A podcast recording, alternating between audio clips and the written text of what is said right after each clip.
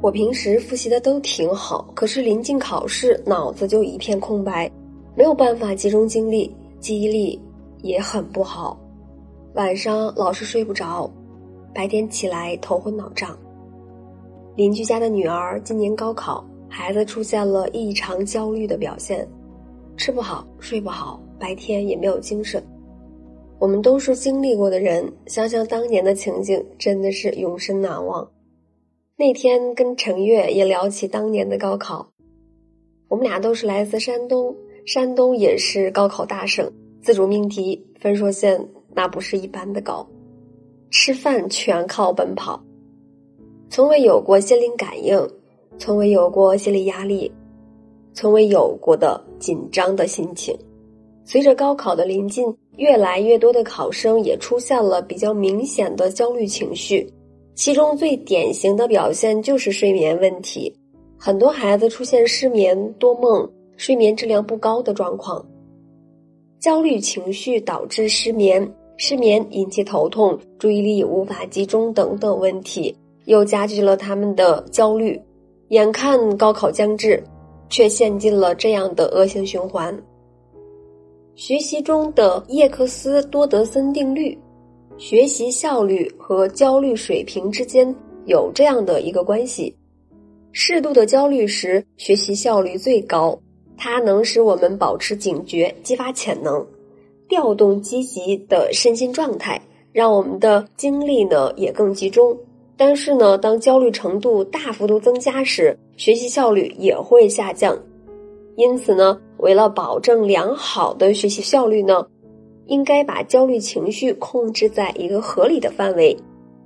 如果孩子出现过焦虑的情况呢，家长一定一定要重视，从根本上缓解焦虑情绪，才能保证孩子健康的状态去应对高考。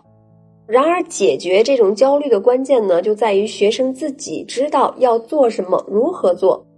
出现过度焦虑的孩子呢？绝大部分是不知道自己在余下的这些时间里要做什么，能做什么，不知所措的茫然，造成了他们心理上的焦虑。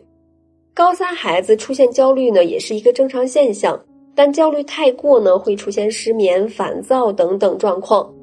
在这时呢，家长要特别注意，尽量不要给孩子服用安神类的补品和药品。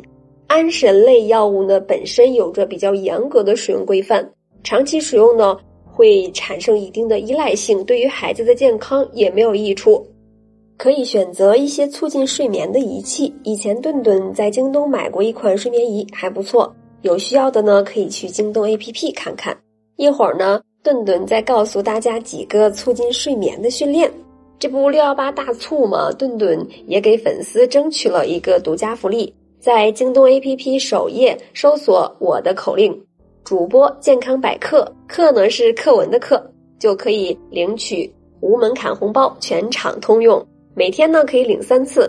另外呀，六月一日起呢，京东会有大量的低价秒杀，大家一定要提前领好红包。一号以后呢，就可以尽情的买买买啦。好啦，我们继续来聊孩子高考的问题。焦虑呢是一个压力的源头，长期处于焦虑状态下的考生呢，睡眠势必会变得非常差。那么高考前的考生如果患焦虑失眠，该怎么办呢？对此呢，考生家长非常担心。那么今天呢，我们来说一下这方面的知识吧。首先呢，高考失眠的种类和原因，对于高考生来说呢，失眠主要分为两种，一个是焦虑、压力和情绪激动导致的。短期失眠，同时呢会伴随一种自我挫折感的产生，因此呢失眠的问题对于考生来说不仅仅是休息问题，还会影响高考的士气。再一个呢是夜间学习比较晚，饥饿感和手脚冰凉导致失眠。解决失眠的问题有几点建议，针对第一种。第一呢，一定不要轻易服用安眠药，因为安眠药呢会导致暂时性记忆的遗忘，严重阻碍当天所学知识进入常识的记忆，给孩子造成学了就忘的不良感受。第二呢，不要把担忧带上床，如果有什么事情呢，感觉不确定和担心，早点用笔把它记下来，也就可以放心大胆的睡觉了。第三呢，如果经常有睡眠的问题，同学们最好呢在睡眠之前做一些减压活动。第四呢，睡眠时间规律的保持，对于存在睡眠问题的同学来说呢，从现在开始就要调节睡眠规律了，不要轻易打乱作息习惯。即使头天晚上睡得不好，也不要晚起，白天补觉不要超过一个小时。傍晚不睡觉，同时呢，第二天也不要轻易的早睡，严格按照正常的入睡时间，这样呢就可以逐步养成习惯，不会出现睡眠混乱。当然啦，创造舒适的睡眠环境，积极参加一些体育锻炼，增强体质，注意养成良好的生活习惯以及规律的睡眠习惯。晚饭呢不要吃得过饱，睡觉之前不要喝一些刺激性的饮料。保持正常的饮食心态是非常的重要的。焦虑紧张无法放松，可以坚持做一些放松训练。通过放松身体呢，让思维静下来，脱离失眠焦虑的恶性循环。顿顿再给大家介绍两个放松训练的方法。第一个是腹式呼吸法，平躺在床上放松身体，用鼻子缓缓吸气。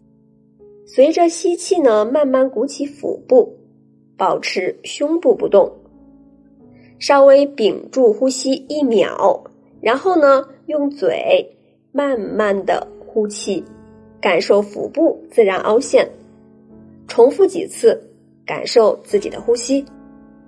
第二，渐进性肌肉放松训练，舒展眉头肌肉。鼻部肌肉放松，牙关放松，脸部肌肉，头朝后仰，保持十秒以后放松，然后头依次倒向右侧、左侧，努力使达触及肩部，保持十秒以后放松，再完成放松颈部，放松肩部肌肉，向上耸肩，尽量。触及耳朵，保持十秒以后放松。第四，收紧腹部，保持十秒以后放松，重复一次。好啦，今天的节目就到这里啦。节目最后，顿顿想告诉高考的你：高考啦，没关系，过了这个关头就好了，加油！等你上大学的酒。